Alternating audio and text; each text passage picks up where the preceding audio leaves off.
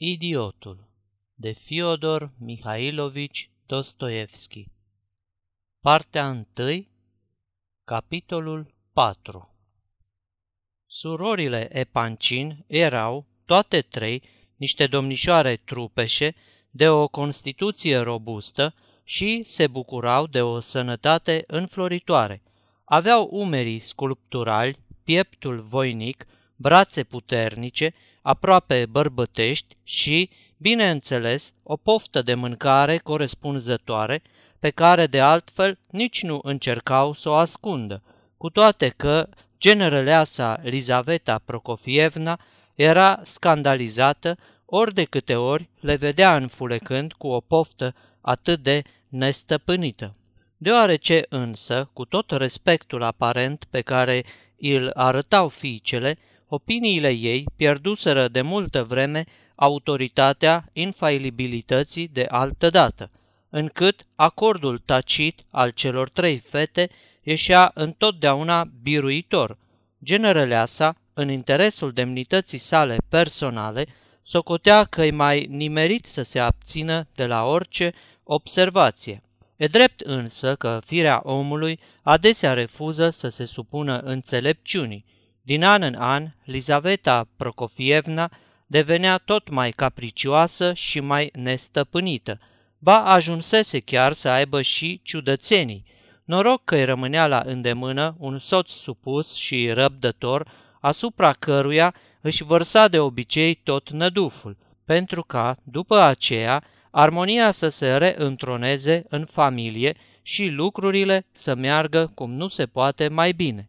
De altfel, nici generăleasa nu se putea plânge că n-ar avea poftă de mâncare și, de obicei la 12 și jumătate, se așeza și ea împreună cu fiicele ei la masă, în fața unui dejun copios, care semăna mai mult cu o masă de prânz. Înainte de aceasta, domnișoarele mai obișnuiau să bea și câte o ceașcă de cafea cu lapte care li se servea la pat, la ora 10 dimineața, în clipa când se trezeau. Așa le plăcuse și așa rămăsese rânduit odată pentru totdeauna. Iar la 12 și jumătate, în sufrageria cea mică, vecină cu apartamentul Lizavetei Prokofievna, se punea masa. Uneori, la gustarea asta intimă, lua parte și generalul, când îi permiteau, bineînțeles, ocupațiile. Se servea ceai, cafea cu lapte, brânză, unt, miere, friptură și un fel de clătite care îi plăceau la nebunie generalesei, pârjoale, etc., ba chiar și supă fierbinte.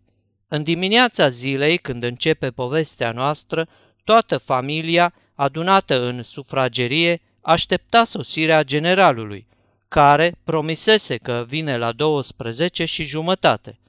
Dacă ar fi întârziat măcar cu un minut, generăleasa ar fi trimis să-l cheme, dar, ca de obicei, el a fost punctual. Apropiindu-se de nevastă sa pentru a-i săruta mâna, generalul observă de astă dată pe fața ei o expresie stranie. Și cu toate că presimțise încă din ajun că întocmai așa se vor desfășura lucrurile astăzi, din pricina unei anecdote, după cum obișnuia el să spună, și aseară chiar, înainte de a adormi, se frământase puțin din cauza asta. Neliniștea îl cuprinse iarăși. Fetele veniră pe rând să-l sărute și, fără să fie existat un motiv de supărare, se simțea că nici aici lucrurile nu stau ca de obicei.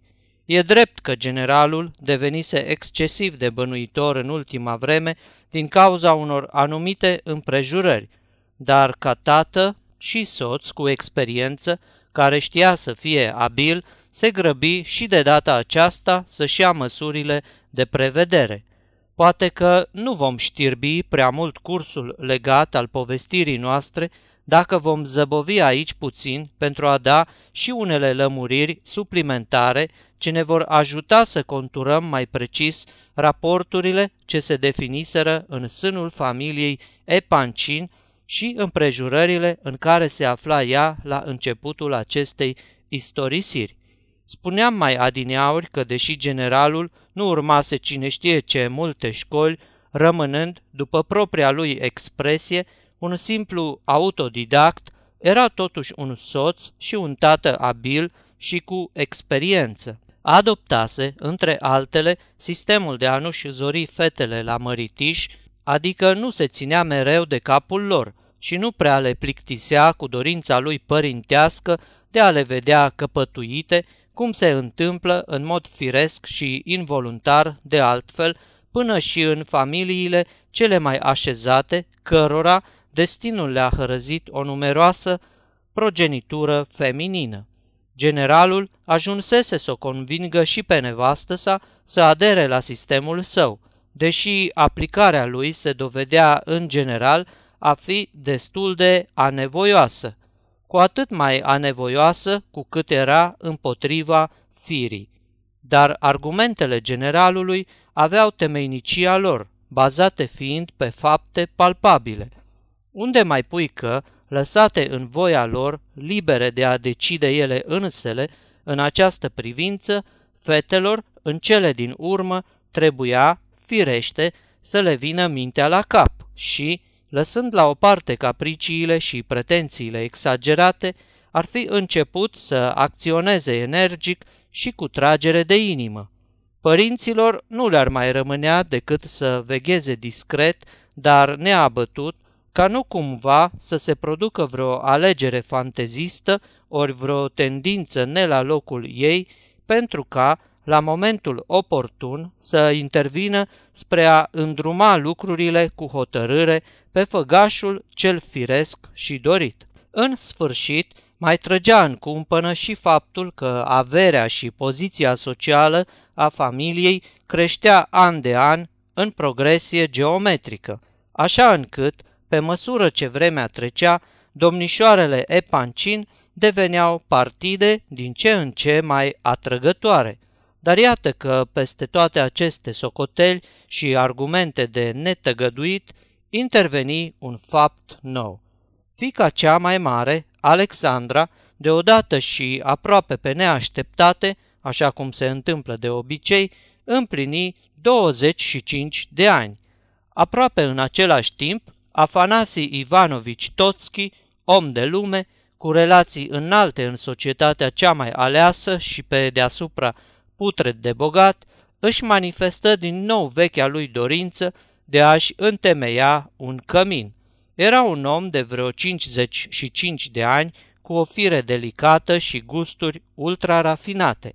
Ținea să contracteze o căsătorie convenabilă și era un mare cunoscător și admirator al frumuseții feminine. Fiind în ultimul timp într-o foarte strânsă prietenie cu generalul Epancin, întărită mai ales prin faptul că deveniseră asociați la mai multe întreprinderi financiare, îi mărturisi într-o zi intenția sa și, sub cuvânt că îi cere un sfat prietenesc și îndrumare, îl întrebă dacă ar fi agreată o eventuală cerere de căsătorie din partea lui cu una din fiicele generalului. Curgerea lină și fericită a vieții familiei Epancin intra, așadar, într-un moment de cotitură. Cea mai frumoasă dintre toate era, după cum am mai spus, sora cea mică, Aglaia, dar până și Toțchi, cu tot egoismul lui nemăsurat, a înțeles că nu într-acolo trebuie să-și îndrepte privirile și că Aglaia e sortită altuia. Poate că o dragoste exagerată și o prietenie prea înflăcărată a surorilor ei făceau ca lucrurile să meargă prea departe în această privință, dar ele, cu toată sinceritatea, făureau în visurile lor pentru Aglaia un destin care să fie idealul posibil al paradisului pe pământ. Viitorul soț al Aglaiei trebuia să aibă toate calitățile, toate perfecțiunile, fără a mai vorbi și de avere. Ba, între ele rămăsese chiar stabilit printr-o înțelegere tacită și fără prea multe conciliabule, să facă, în caz de nevoie, și unele sacrificii materiale în favoarea celei mai mici pentru a-i asigura o dotă cu totul neobișnuită, colosală. Părinții știau asta, de aceea, când Toțchi își destăinui intențiile matrimoniale, ei erau aproape convinși că una din fetele mai mari va consimți la această căsătorie, cu atât mai mult că, în cazul lui Afanasi Ivanovici, nici nu se punea problema zestrei. Om practic și cu experiență, generalul primi cu toată considerația propunerea lui Toțchi. Întrucât însă chiar Toțchi, silit de anume împrejurări, manifesta multă prudență și demersul lui părea că sondează deocamdată terenul, părinții, la rândul lor, se mărginiră să-l facă cunoscut fetelor mai mult prin aluzii delicate. Răspunsul pe care îl obținură n-a fost nici el prea precis, totuși suficient pentru a-i convinge că, într-o asemenea eventualitate, Alexandra n-ar respinge propunerea lui Toțchi. Era o fată cu caracter hotărât, dar blândă din fire și înțelegătoare. Ar fi primit să se mărite cu Toțchi de bunăvoie și, odată cuvântul dat, l-ar fi ținut negreșit. Nu era deloc ahtiată după lux și nu numai că nu ar fi adus în căsnicie și în viața bărbatului ei cine știe ce griji sau schimbări neobișnuite, ci, din potrivă, ar fi realizat un cămin tihnit și plin de mulțumire. Fără a fi o frumusețe răpitoare, avea totuși un fizic plăcut. Deci, ce ar fi putut Toțchi să-și dorească mai mult? Și totuși afacerea tărăgăna. Printr-o înțelegere amicală, Toțchi și generalul conveniseră să se abțină deocamdată de la orice demersuri oficiale și, ca atare, irevocabile. De altfel, nici părinții nu se hotărâseră încă să aducă vorba deschis înaintea fetelor. Pe de altă parte, începuse parcă să-și facă loc și o disonanță. Lizaveta Prokofievna se arăta din ce în ce mai nemulțumită, lucru destul de grav. Era la mijloc o chestiune delicată, o împrejurare pe cât de curioasă, pe atât de încălcită, care putea să compromită situația ba chiar să zădărnicească totul. Încurcătura, cum îi spunea Toțchi, se întâmplase de mult, cu vreo 18 ani în urmă, în imediata vecinătate cu unul dintre cele mai frumoase domenii ale sale, situat într-o gubernie centrală, se zbătea în nevoi și greutăți un mic proprietar copleșit de necazuri. Era un om care ajunsese de pomină prin neîncetatele sale ghinioane, fost ofițer, născut dintr-o familie nobilă de viță mai veche chiar decât a lui Toțchi și pe care îl chema Filip Alexandrovici Barașcov. Plin de datorii și înglodat în ipoteci, omul izbutise în cele din urmă, datorită unei munci de ocnaș, în rând cu țăranii, să-și pună într-o oarecare rânduială moșioara lui – la cea mai mică izbândă, nenorocitul își recăpăta de obicei încrederea și prindea din nou curaj.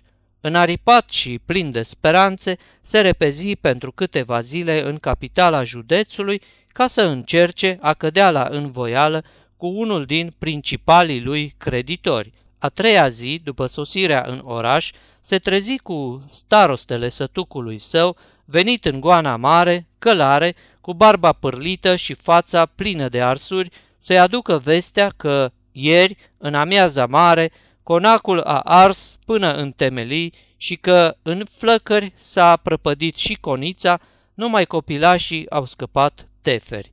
O asemenea surpriză nici chiar Barașcov, care înghițise până atunci atâtea hapuri din partea soartei, nu mai putuse suporta. Cu mintea zdruncinată, peste o lună de zile se sfârși, răpus de congestie cerebrală.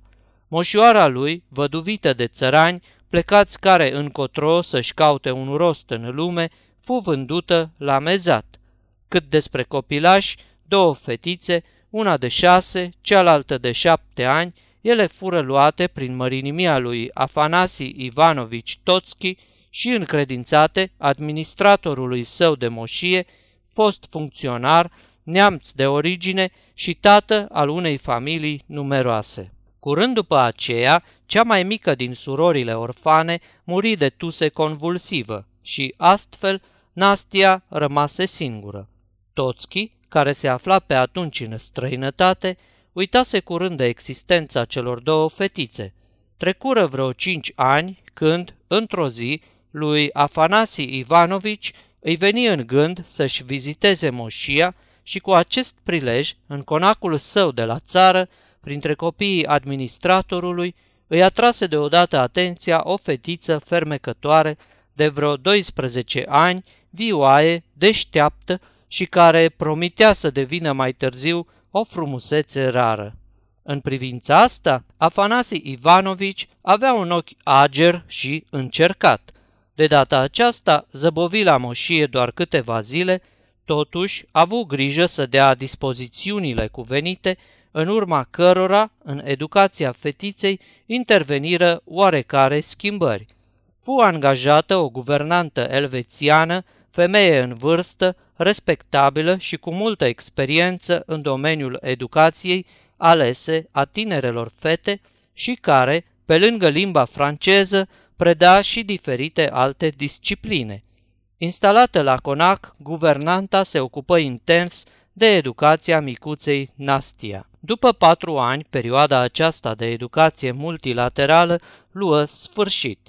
Guvernanta plecă, iar lui Nastia, din împuternicirea lui Afanasi Ivanovici, a venit să o ia o cucoană, vecina lui Toțchi, de lângă o altă moșie, situată într-un sat dintr-o gubernie mai îndepărtată. Toțchi avea acolo o moșioară nu prea întinsă, cu o căsuță modestă de bârne, proaspăt construită și mobilată cu un gust deosebit. Unde mai pui că și sătucul purta un nume semnificativ, o tradnoie. Moșiereasa a instalat-o pe Nastia în acest colțișor tihnit și, cum era văduvă, fără copii și locuia doar la o verstă depărtare de Ostradnoie, veni și ea să stea acolo împreună cu Nastia, căreia îi se dădu pentru serviciul ei o bătrână chelăreasă și o tânără, dar foarte pricepută cameristă. În conacul de la Ostradnoie, Nastia găsi instrumente muzicale, o bibliotecă frumoasă cu cărți instructive și romane sentimentale, tablouri, stampe, creioane, pensule, culori, o foarte nostimă cățelușă, iar după două săptămâni descinse și Toțchi. De atunci el îndrăgi în mod deosebit acest conac al său pierdut în mijlocul stepelor. Vară de vară venea să petreacă acolo două-trei luni și așa se scurseră vreo patru ani de viață tihnită, plină de farmec și fericire. Dar iată că, într-o zi, pe la începutul iernii, patru luni după o vizită de a lui Afanasi Ivanovici la Ostradnoie, unde, de data asta, nu zăbovise decât două săptămâni, se răspândi zvonul sau, mai bine zis, ajunse la urechile Nastasiei Filipovna vestea că Afanasi Ivanovici ar avea de gând să se însoare la Petersburg cu o fată tânără, frumoasă și de neam, cu alte cuvinte, e pe punctul de a face o partidă strălucită. Mai târziu, zvonul se dovedi a nu fi tocmai exact în toate amănuntele, căci fusese vorba doar de un proiect de căsătorie și încă foarte îndoielnic ca perspectivă de realizare. Și totuși, din clipa aceea, în firea Anastasiei Filipovna interveni o schimbare bruscă și cu totul neașteptată.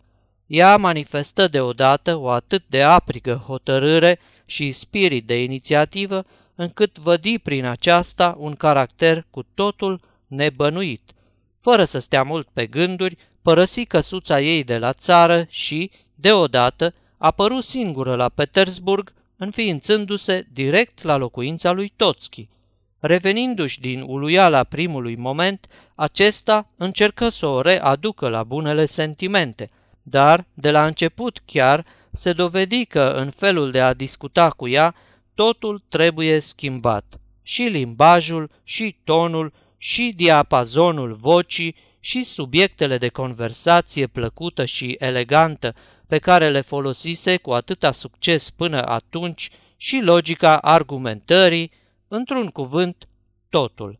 În față îi ședea cu totul altă femeie decât aceea pe care o cunoscuse până atunci și pe care, de abia cu câteva luni în urmă, în luna iulie, o lăsase în satul Ostradnoie. Aceasta este o înregistrare Cărțiaudio.eu.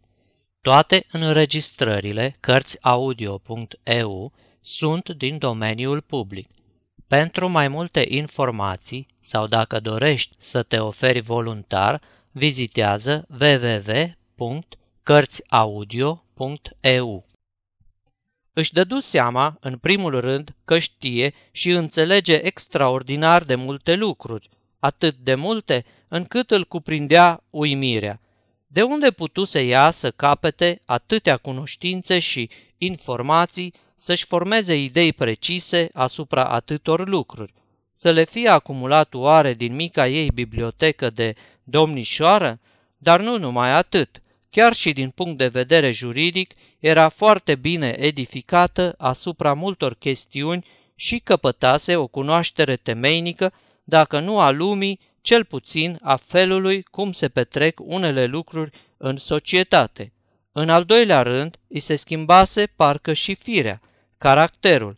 Nu mai era ființa aceea sfioasă, cu stări sufletești nedefinite, uneori plină de farmecul unei zburdălnicii și naivități adorabile, alteori tăcută și îngândurată, mirată sau neîncrezătoare, înlăcrămată, cuprinsă de neliniști și neastâmpăr. Nimic din toate astea. Înaintea lui Toțchi râdea acum în hohote și îl săgeta cu împunsături și sarcasm veninos o făptură neașteptat de necunoscută, surprinzătoare și care îi mărturisi fără înconjur că n-a avut niciodată pentru dânsul decât cel mai profund dispreț, un dezgust împins până la greață, simțăminte ce s-au născut în sufletul ei îndată după surpriza primului moment. Această femeie nouă îi declara verde în față că personal puțin îi pasă dacă el s-ar însura chiar acum și cu oricine, dar că a venit anume să-l împiedice de la această căsătorie și numai din răutate nu o să-l lase să se însoare, pentru că așa vrea ea și că, prin urmare, așa se va întâmpla, fie chiar și pentru a-mi bate numai joc de tine, pentru că, în sfârșit,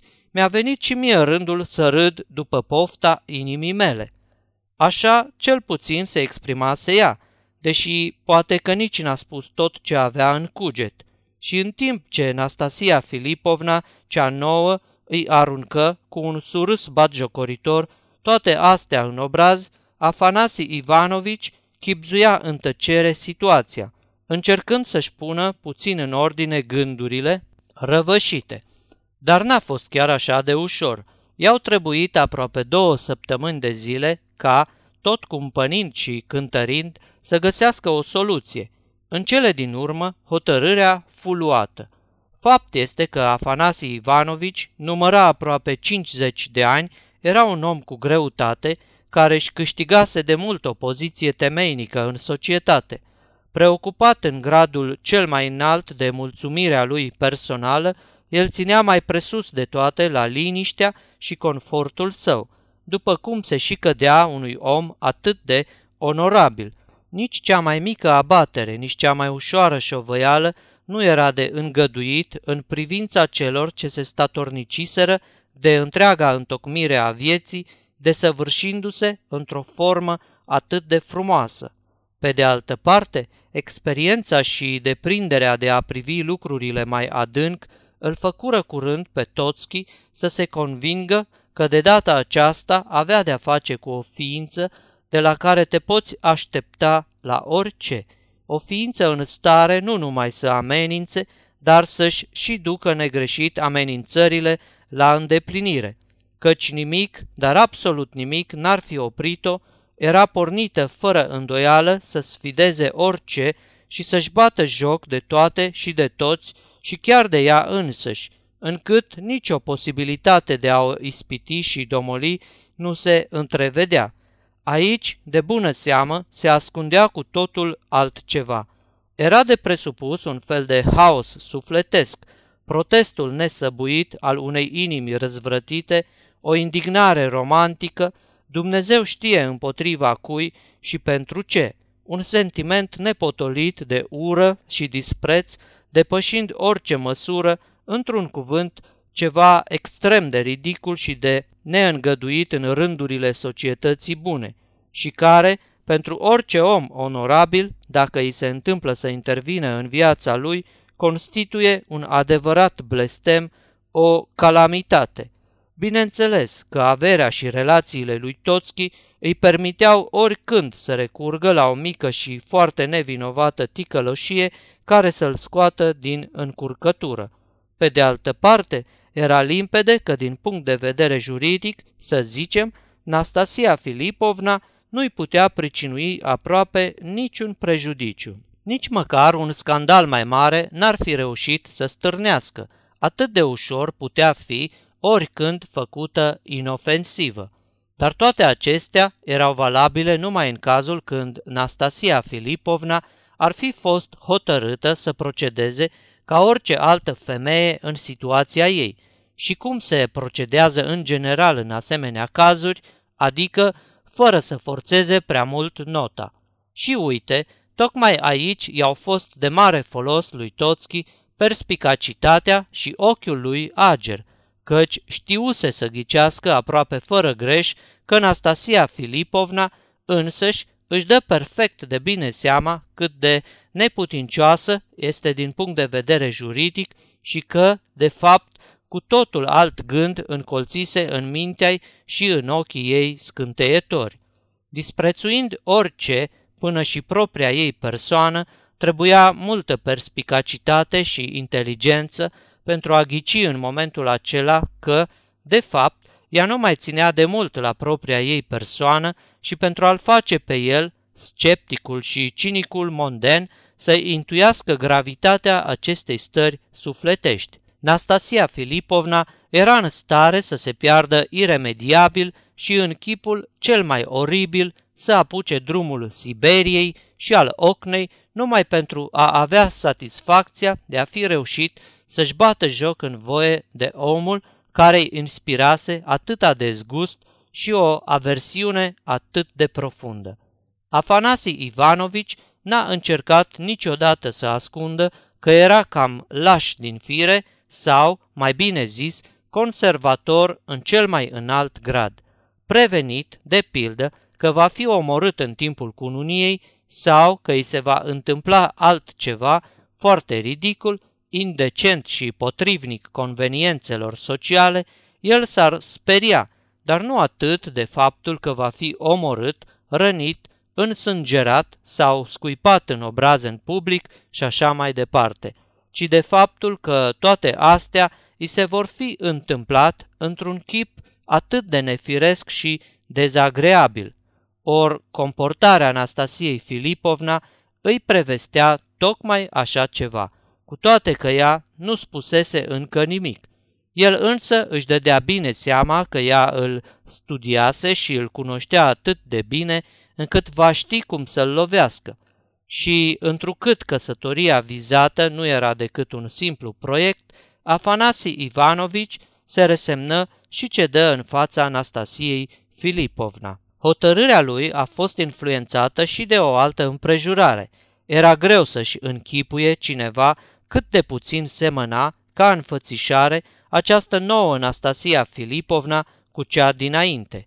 Până atunci, păruse doar o fetișcană foarte drăguță, iar acum Toțchi nu-și putu ierta mult timp faptul că în toți acești patru ani nu știuse să vadă ceea ce părea atât de evident, ba și frapant uneori.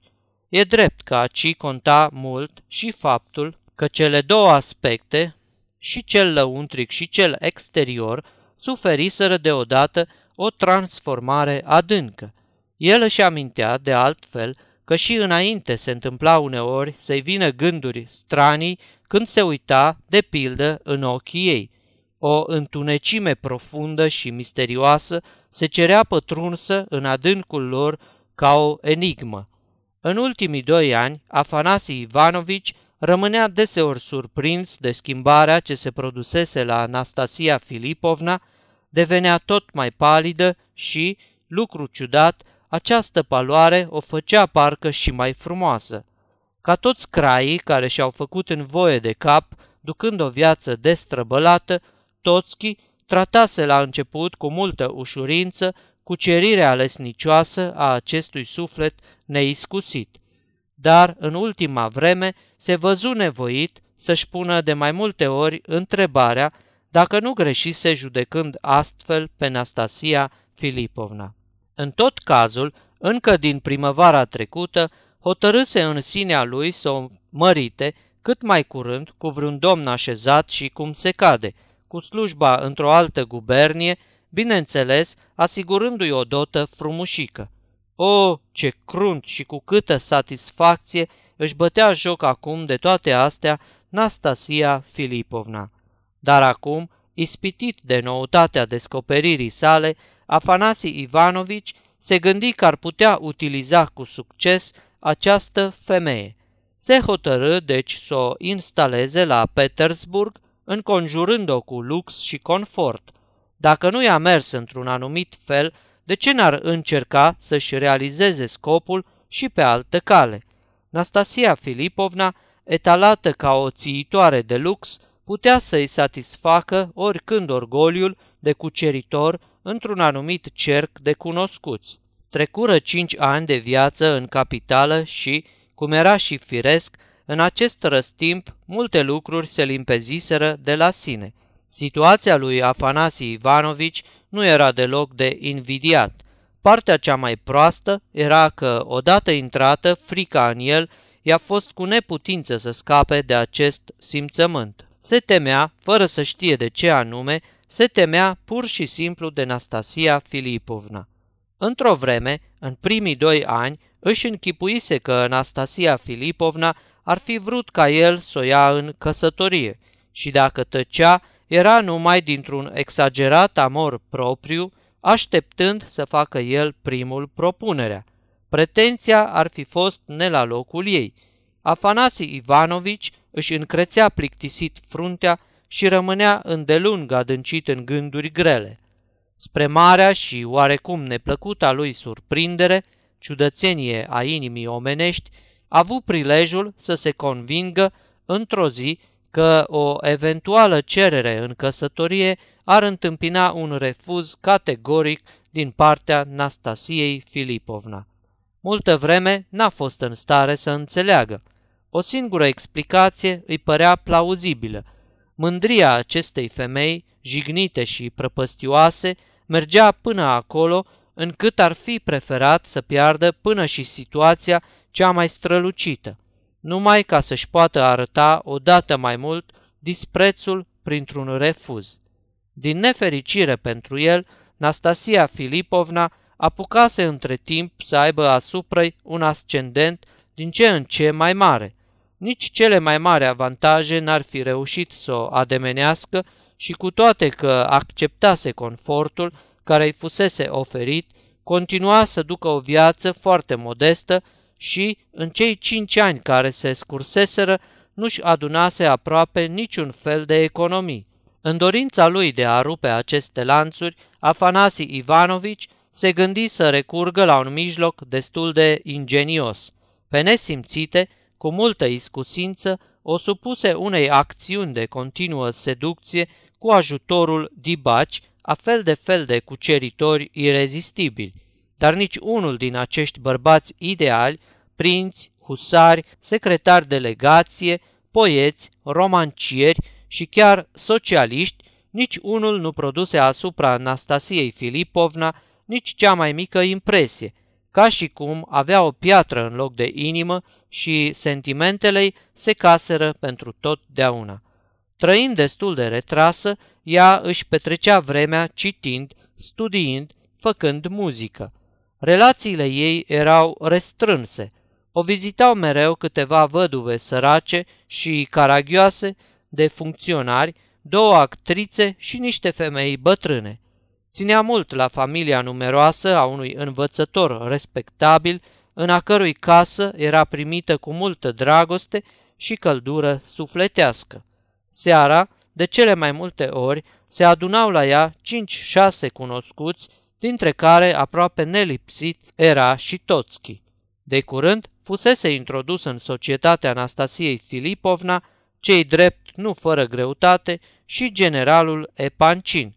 În același timp, absolut fără nicio dificultate și simplu de tot, se introduse printre cunoștințele ei și un tânăr funcționar pe nume Ferdâșcenco, un fel de măscărici ordinar și obraznic, care făcea pe spiritualul și umbla ahtiat după băutură.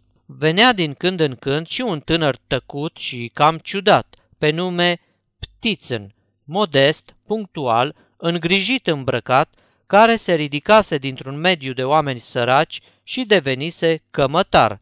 Apăru, în sfârșit, în casa ei și Gavrila Ardalionovici. În cele din urmă, Nastasia Filipovna căpătă o faimă ciudată. Toată lumea vorbea despre frumusețea ei și atâta tot. Nimeni nu putea să se laude cu vreo favoare, nimeni nu putea să povestească ceva compromițător la adresa ei. O asemenea reputație, cultura, inteligența sclipitoare și manierele alese ale Nastasiei Filipovna îl întăriră definitiv pe Afanasi Ivanovici în urmărirea unui anumit plan pe care și-l propusese mai de mult.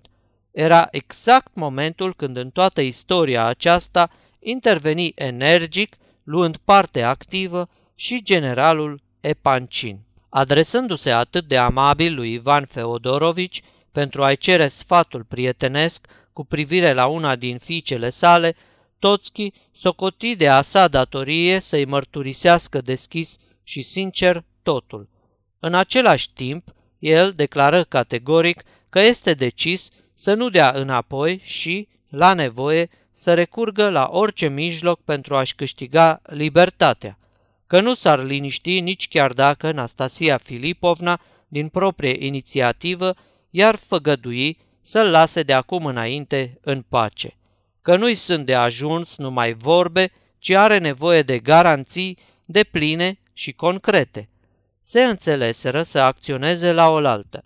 Hotărâră mai întâi să recurgă la mijloacele cele mai blânde, apelând mai ales la coardele sensibile ale inimii, se duseră împreună la Anastasia Filipovna și Toțchi începu, prin a-i mărturisi sincer și fără înconjur, toată grozăvia situației în care se afla.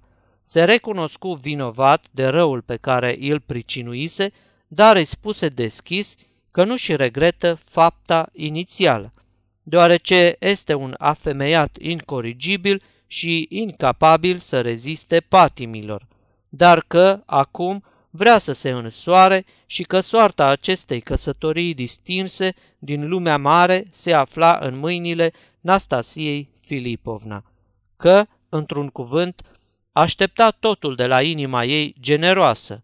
Apoi luă cuvântul generalul Epancin în calitatea lui de părinte. Vorbi cu mult bun simț, evitând sentimentalismele și se mărgini să spună doar atât, că recunoaște dreptul ei de a hotărâ soarta lui Afanasi Ivanovici, cu un aer de supremă resemnare și încredere, el arătă că fericirea uneia dintre fiicele sale, ba poate și a celorlalte două, depindea acum de hotărârea pe care o va lua Nastasia Filipovna. La întrebarea acesteia, ce anume vor de la dânsa, Toțchi răspunse cu aceeași sinceritate, mărturisindu-i că fusese atât de speriat cu cinci ani în urmă, încât nu-și mai poate recăpăta liniștea decât în cazul când Nastasia Filipovna ar contracta o căsătorie. Se grăbi să adauge îndată că, din partea lui, o asemenea dorință ar fi de sigur absurdă dacă ar fi lipsită de anumite temeiuri. Remarcase personal și de altfel aflase cu precizie că un tânăr dintr-o familie onorabilă, anume Gavrila Ardalionovici, Ivolgin, pe care dânsa îl cunoaște și care o vizitează din când în când, era îndrăgostit nebun de ea și că, fără îndoială, și-ar da bucuros jumătate din viață pentru a-i câștiga simpatia. Gavrila Ardalionovici îi făcuse personal această destăinuire cu toată sinceritatea, ca unui prieten, și că despre acest lucru știe și Ivan Feodorovici, protectorul lui. În sfârșit, dacă el, Afanasi Ivanovici, nu se înșală, Nastasia Filipovna a aflat mai de mult despre dragostea acestui tânăr și că, personal, a avut impresia că este înclinată să-l încurajeze. De bună seamă, lui, mai mult ca oricui, îi vine greu să-i vorbească despre toate acestea, dar dacă Nastasia Filipovna ar admite totuși că el, Toțchi, în afară de dorința egoistă de a-și asigura propria fericire, este măcar cât de cât, în afară de dorința egoistă de a-și asigura propria fericire, este animat în același timp și de dorința de a o ajuta măcar cât de cât, ar înțelege că de mult îi se pare cam ciudată, ba chiar nefirească, viața aceasta solitară în care se complace.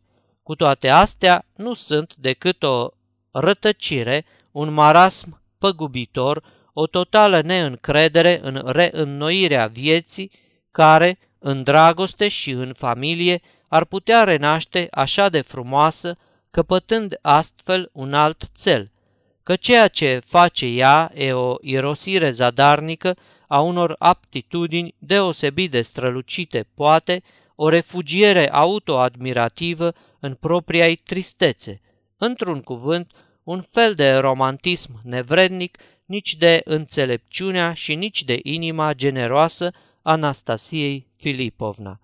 Repetând încă o dată că mai greu decât pentru oricare altul îi vine lui să vorbească în această chestiune delicată, el încheie spunând că mai păstrează nădejdea că Nastasia Filipovna nu-i va răspunde prin dispreț, dacă, din dorința sinceră de a-i asigura viitorul, el îi va oferi suma de 75.000 de ruble. Mai adăugă, pentru a fi mai lămurit, că suma aceasta a și fost prevăzută pe numele ei în testamentul său. Nu era deci vorba de vreo despăgubire și, în sfârșit, pentru ce să nu admită și în felul acesta să ierte o dorință atât de firească de a-și împăca cât de cât conștiința, etc., etc., adică tot ce se spune de obicei în asemenea cazuri.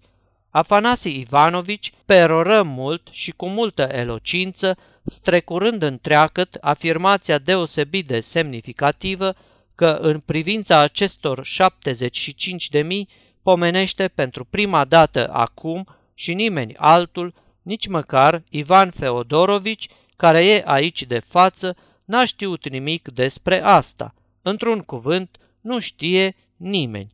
Răspunsul Nastasiei Filipovna îi uimi pe cei doi prieteni.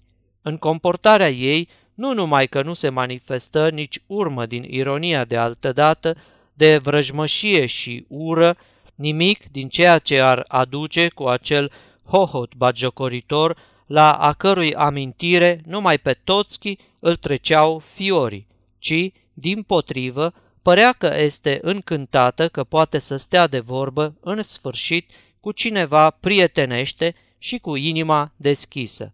Mărturisi că de multă vreme dorea să ceară un sfat prietenesc, dar că numai mândria o împiedicase să o facă. Acum însă, când gheața a fost ruptă, totul se schimbă și ea este bucuroasă de prilejul care îi se oferă. Cu un zâmbet trist la început, apoi, înviorată și râzând voios, ea declară că, în orice caz, nici nu mai poate fi vorba de furtuna de altă dată. I se schimbase de mult felul de a privi unele lucruri și, dacă inima ei nu se schimbase în privința aceasta, ea a trebuit totuși să înțeleagă și să le accepte, resemnându-se în fața faptelor împlinite. Odată făcut, un lucru rămâne făcut. Ce a fost, a fost. De aceea îi se pare chiar ciudat că Afanasi Ivanovici continuă să fie speriat. Apoi se întoarse către Ivan Feodorovici și pe un ton de respect deosebit îi spuse că auzise de mult numai lucruri bune despre fiicele lui și că avea pentru ele o considerație sinceră și profundă. Numai gândul că le-ar putea fi de oarecare folos o umplea de mândrie și fericire. E adevărat că acum este cam deprimată și e urât, tare urât. Afanasi Ivanovici îi ghicise gândurile, ar fi vrut să renască, dacă nu în dragoste, cel puțin în familie și să-și găsească un scop nou în viață. Dar, în ce privește pe Gavrila Ardalionovici, nu putea spune mare lucru. Se pare, într-adevăr, că el o iubește. Ea însăși simțea că ar putea să-l iubească la rândui dacă ar fi sigură de trăinicia afecțiunii lui. Dar el e atât de tânăr, chiar dacă s-ar presupune că e sincer, de aceea îi vine greu să se hotărască. Îi place mai ales că el muncește și se zbate să-și întrețină singur familia. Aude despre el că e un om energic, mândru și întreprinzător, că vrea să facă carieră, să răzbată. Mai știa că Nina Alexandrovna Ivolgina, mama lui Gavrila Ardalionovici, este o femeie admirabilă și demnă de tot respectul. Că Varvara Ardalionovna, sora lui, e o fată cu însușiri frumoase și foarte energică. Ptițân i-a vorbit mult de dânsa. După cât i se spusese, ele suportau cu mult curaj loviturile soartei. Ar fi vrut să le cunoască, dar se pune întrebarea dacă ele ar primi-o bucuros în familia lor. În general, n-ar avea obiecțiuni împotriva unei eventuale căsătorii cu acest tânăr, dar chestiunea trebuie bine cântărită. De aceea, roagă să nu fie zorită. Cât despre cele 75 de mii, Afanasi Ivanovici n-are de ce să se simtă stingerit. Ea cunoaște valoarea banului și, fără îndoială, va primi suma oferită. Îi este recunoscătoare lui Afanasi Ivanovici pentru delicatețea de a nu fi pomenit despre asta nu numai lui Gavrila Ardalionovici, ci și generalului. Părerea ei este însă că n-are niciun rost să îi se ascundă tânărului acest fapt. Ea n-are nimic de ascuns și nici de ce să-i fie rușine pentru banii aceștia. În tot cazul, nu are de cerut iertare nimănui și vrea să se știe acest lucru. De altfel, nici nu s-ar mărita cu Gavrila Ardalionovici înainte de a se fi convins că atât el cât și toți ai lui nu mai păstrează nicio rezervă în privința ei. La urma urmei, trebuie să se știe odată pentru totdeauna că ea nu se consideră deloc vinovată și ar fi fost mai bine ca Gavrila Ardalionovici să afle în ce condiții a stat ea în acești cinci ani la Petersburg, care au fost adevăratele raporturi între ea și Afanasi Ivanovici în tot timpul acesta și ce avere a putut să-și agonisească. Și, în sfârșit, chiar dacă ea acceptă acum să primească această sumă de bani, e bine să se știe că o primește nu ca un preț al dezonoarei suferite, pentru care ea n-avea nicio vină, ci numai cu titlul de despăgubire pentru viața ei distrusă. Spre sfârșit, Nastasia Filipovna vorbi cu atâta foc și sentiment despre toate astea, ceea ce de altfel era și firesc, încât generalul se declară mulțumit, socotind afacerea ca și încheiată. Toțchi însă, care nici până acum nu se putuse elibera de sub teroarea spaimei inițiale, nu prea era dispus să creadă și mult timp se temu să nu-i fi jucat vreo nouă festă. Tratativele începură totuși. Speranța pe care cei doi prieteni își întemeiaseră manevra și anume posibilitatea unei afecțiuni din partea Anastasiei Filipovna pentru Gania părea să prindă consistență, încât până și Afanasie Ivanovici începea uneori să spere în posibilitatea unui succes. Între timp, Nastasia Filipovna a avut o scurtă explicație cu Gania. Cuvinte se rostiră foarte puține. ca și cum toată discuția aceasta era extrem de penibilă pentru pudoarea tinerei femei.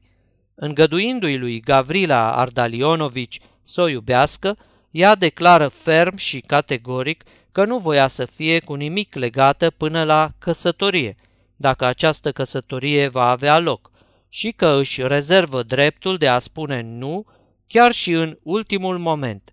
De același drept dispune și Gania. Curând și cu totul întâmplător, Gania a avut prilejul să se convingă că Anastasia Filipovna aflase deja până în amănunt că familia lui nu o vede cu ochi buni și se opune acestei căsătorii și că din pricina aceasta se iscaseră și neînțelegeri în casa lor. Ea nu-i pomenise nimic, cu toate că el se aștepta în fiecare zi să se deschidă vorba despre asta. S-ar putea, de altfel, da și alte amănunte cu privire la complicațiile ivite în legătură cu acest proiect de căsătorie și tratativele ce s-au dus, dar mă tem că și așa am anticipat prea mult, mai ales că unele fapte despre care se ventilau diferite zvonuri apăreau încă într-o formă destul de vagă și de confuză. Așa, de pildă, se spunea că Toțchi ar fi aflat de undeva cum că Nastasia Filipovna stabilise relații secrete și a căror natură nu era deloc limpede, că domnișoarele Epancin, fără știrea părinților lor, ceea ce părea cu totul neverosimil. În schimb, un alt zvon, foarte plauzibil de altfel, era prevestitor de atâtea primejdii încât Toțchi nu putea să nu țină seama de el și era îngrozit ca în fața unui coșmar. Auzise ca lucru absolut cert că Anastasia Filipovna știa prea bine motivul pentru care Gania se însoară cu ea, că îl interesează numai banii, că Gania avea un suflet meschin, lacom, violent, invidios și că e stăpânit de un orgoliu fără margini, aproape monstruos, că deși până atunci urmărise cu toată patima să cucerească pe Nastasia Filipovna, acum însă, când cei doi prieteni își propuseră să speculeze această pasiune tot mai puternică în folosul lor printr-un târg în care Nastasia Filipovna devenise obiect al negocierilor spre a-i fi vândută ca soție legitimă. Gania ar fi început să o urască, detestând-o ca pe un coșmar. În sufletul lui își făcură loc, într-un amestec ciudat, pasiunea și ura și, cu toate că după amarnice ezitări, consimți în cele din urmă să se însoare cu această femeie ticăloasă, în sinea lui jură să se răzbune crunt și să-i vie de hac mai târziu, cum s-ar fi exprimat chipurile el însuși. Se zice că Anastasia Filipovna știa foarte bine toate acestea și uneltea, la rândul, ceva pe ascuns. Toate acestea îl îngroziră într-așa hal pe Afanasie Ivanovici, încât el nu îndrăzni să-și împărtășească teama nici măcar generalului Epancin. Totuși, erau momente când Toțchi, ca toți oamenii slabi din fire, prindea curaj și își recăpăta ușor încrederea. Așa, de pildă, a fost o mare ușurare pentru dânsul când Nastasia Filipovna făgădui în sfârșit celor doi prieteni să dea un răspuns hotărât în seara zilei ei de naștere. Dar zvonul cel mai ciudat și cel mai de necrezut a fost acela care îl privea personal pe respectabilul Ivan Feodorovici, zvon care, din nefericire, părea să se adeverească pe zi ce trece tot mai mult. La prima vedere, s-ar fi zis că e o absurditate, cea mai năstrușnică născocire. Era greu de crezut că Ivan Feodorovici, pe povârnișul unei vârste respectabile, cu înțelepciunea lui și cunoașterea temeinică a vieții și așa mai departe, s-ar putea aprinde după Anastasia Filipovna și încă într-un asemenea hal, zice-se, încât capriciul acesta devenise un fel de patimă. Pe ce anume conta el în cazul acesta era greu de spus, poate chiar pe concursul lui Gania. În orice caz, Toțchi avea oarecare bănuieli în această privință. Bănuia că, între general și secretarul lui, intervenise un fel de învoială tacită, cum se întâmplă între oamenii care se înțeleg dintr-o privire. Știut este de altfel că, pradă unei mari pasiuni, bărbatul, mai ales la o vârstă mai înaintată, deveni orb cu desăvârșire și este gata să nutrească speranță, chiar și acolo unde ea nici n-ar putea exista. Mai mult, își pierde judecata și se poartă ca un băiețandru, chiar dacă din fire ar fi omul cel mai ponderat și cu scaun la cap. Se mai vorbea că, pentru aniversarea nașterii Nastasiei Filipovna, generalul i-a pregătit în dar un șirag superb de mărgăritare, care îl costase o sumă fabuloasă și pe care punea mult preț, dar nu ignora faptul că Nastasia Filipovna nu era o femeie interesată. Încă din ajunul zilei, când urma să ofere cadoul, el era ca într-o febră, străduindu-se cu abilitate să nu se trădeze. La urechile generalesei însă a și ajuns zvonul despre mărgăritare. E drept că ea se cam obișnuise cu înclinația spre frivolitatea soțului ei, dar un asemenea prilej nu era de neglijat. Zvonurile despre șiragul de mărgăritare începură să o obsedeze. Generalul, la rândul său, prinsese și el de veste la timp. Oarecari aluzii făcute în ajun îi atraseră luarea aminte. Presimțea o explicație serioasă pe care ar fi vrut să o evite. Iată pentru ce, în dimineața aceea în care începe povestea noastră, el nu era deloc dispus să ia dejunul în sânul familiei. Chiar înainte de vizita prințului, își propusese să se eschiveze de la masă, pretextând o afacere oarecare și să plece de acasă, evitând astfel o discuție nedorită cu familia.